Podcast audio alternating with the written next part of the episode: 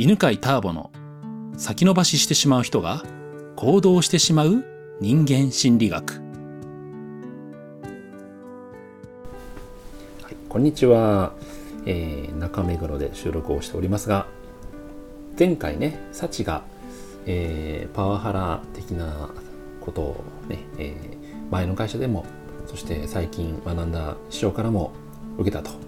でその原因は何なのかなというのをね探ったんですよね。はい。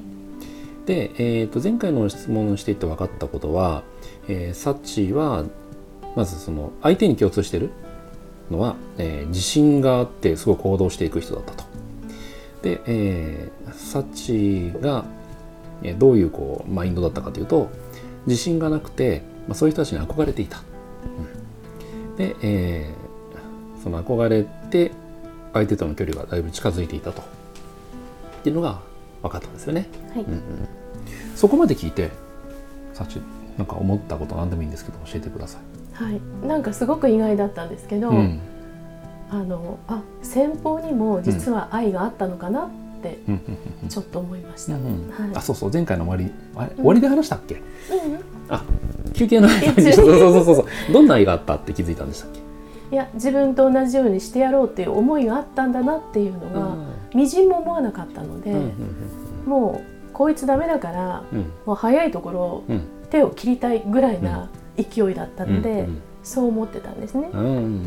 で前の方は長年10年よくしてもらった思い出があるから、うん3年間でも耐えられたんですけど今回は短かったので、うんだからなんか自分側にすごくあの原因があるんだろうだから自分自分責めに入ってしまうんって、はい、なるほどね、うんそうそうそう。ね、えっ、と、サチが憧れて、自分に、まあ、その上司とかね、えー師匠からすると。サチという女性が私に憧れてきて。やっぱそういうの見たらわかるんでね、接してるとね、あ、自分に憧れてくれてんだなと。で、だから自分に対してなんか役立ちたいという気持ちがあるから。何か役に立ちましょうかって来てくれてるっていうのわかるから。うんじゃあ。役に立つ代わりに、いろいろ教えてやろうと。で、だから自分のようになれるように、いろいろ教えてたんだと思うんだよね。でもところがそう、えー崖ルートの人というのは、えーその自信があるけど行動力ある人っていうのは大体崖ルートの人なんで自分を否定しながら自分を追い込んで行動してるから、うん、その関係が近くなればなるほど同じような態度をその関係の近い人に対してするようになっちゃう。うんだから多分そのね2人の上司は2人とも自分にすごい厳しい人だと思うんだよね。で、えー行動できないとさらに厳しくして自分を行動させるタイプの人で、ねあの崖と階段のイラストがあってね、えー、と崖を登っていける人とあの下で倒れちゃう人がいいんだけど登っていける人ってね2割くらいしかいないのね。でその人たちは何で登っていけるかっていうと厳しくすればするほど頑張って行動するタイプの人だから。うんその人たちはそれで成功しているから部下を育成する時も行動しないとどんどん厳しくしてしていくんだよね。で厳しくして行動できないともっと厳しくするわけ。でまた行動できないとさらに厳しくするわけ。どうやって厳しくしていくかっていうと最初は行動否定から入るんだよね。あ最初はねややんわりしてたと思うの。それやんないとこんなことになりますよみたいな。最初最初最初。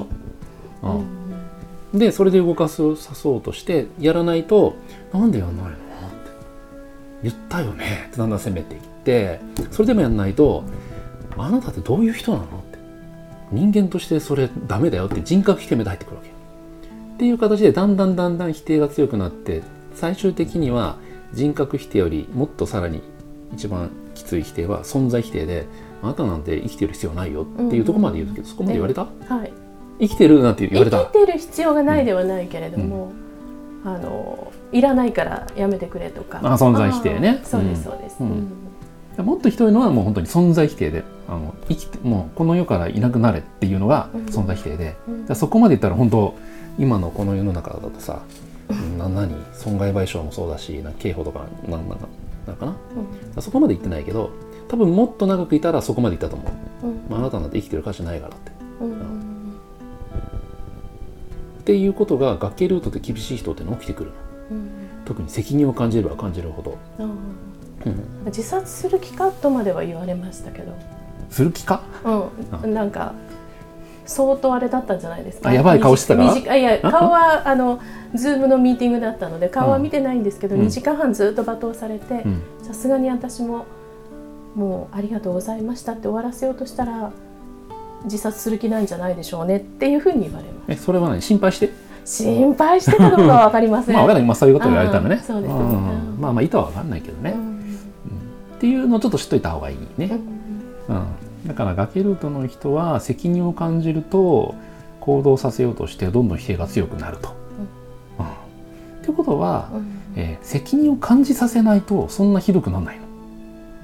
あうん。であとは関係も近くならないとそこまでならない。この2つ、ーじゃあ距離を置いていればいいってことうん、距離を置いとくか責任を感じさせなければ大丈夫。責任を感じさせないっていうのは具体的にはどういうふうに、あえー自分がこの人を成功させなくてもいい結果を出させなくてもいいって思ったら気が楽になってきつくならない。であのよくセミナー講師あるあるでセミナー講師が一人のことをすごい厳しくなることがあるんだけどそれなんでかっていうとお金払ってきてるじゃん生徒だから結果出したいとか成長したいと思ってるよね。で成長しないと成長させないといけないつまり責任を感じてるから。だからなんでやんないの？って教えたことなんでやんないの？って。来てる意味ないじゃんっていう感じでどんどん否定が強くなる。うん。でそういう時にじゃあなんて言ったらば柔らかくなるかというとその来てる参加者の方があもう私は来てるだけで本当幸せなんでもうここに来るだけで楽しいですあの結果はおいおい出ると思うので、うん、もう先生には本当顔を見れた見るだけで感謝なんですってすると講師の側が楽になるからだからそんなにきつく言わなくなる。なるほど。うんうん、何としても結果出したいんですって言えば言うほどじゃあ分かった。うん結果出したいって言ってましたよ。せっかく始めるんだから。あああなた本気なのでじゃあ私も本気でいくよみたいな。あモードになったわけね。なるほどですうんうんうんね、うん。だから、えーまあまとめると、うん。えーサチは、まあ、多分その人たちのことは好きだったんだよね。信じたと思うし憧れていたと思うから距離が近くなったと思うんだけど、もうちょっと距離を取るようにこれからするといい。うん。うん。で今はなんかほら痛い経験したから0100になっていてうん。距離が今まで0に近かったのが今100になっちゃってるから50くらいにしたらいいよ。うん。うん、それはメールの頻度とか、うん。うん。えー声をかける頻度とか、うん。会いに行く頻度を半分くらいに減らすだけで前みたいなことはまず起きない。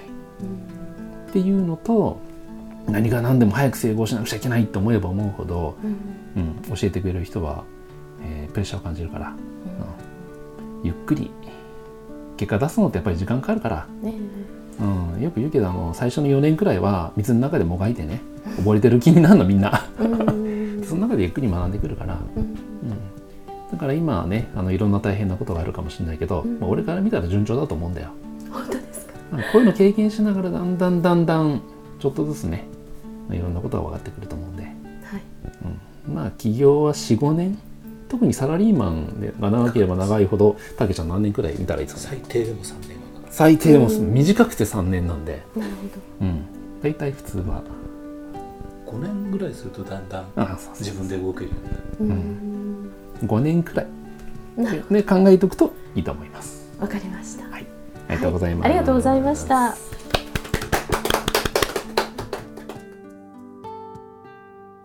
この番組は犬飼ターボ、ナビゲーター竹岡由伸でお送りしました。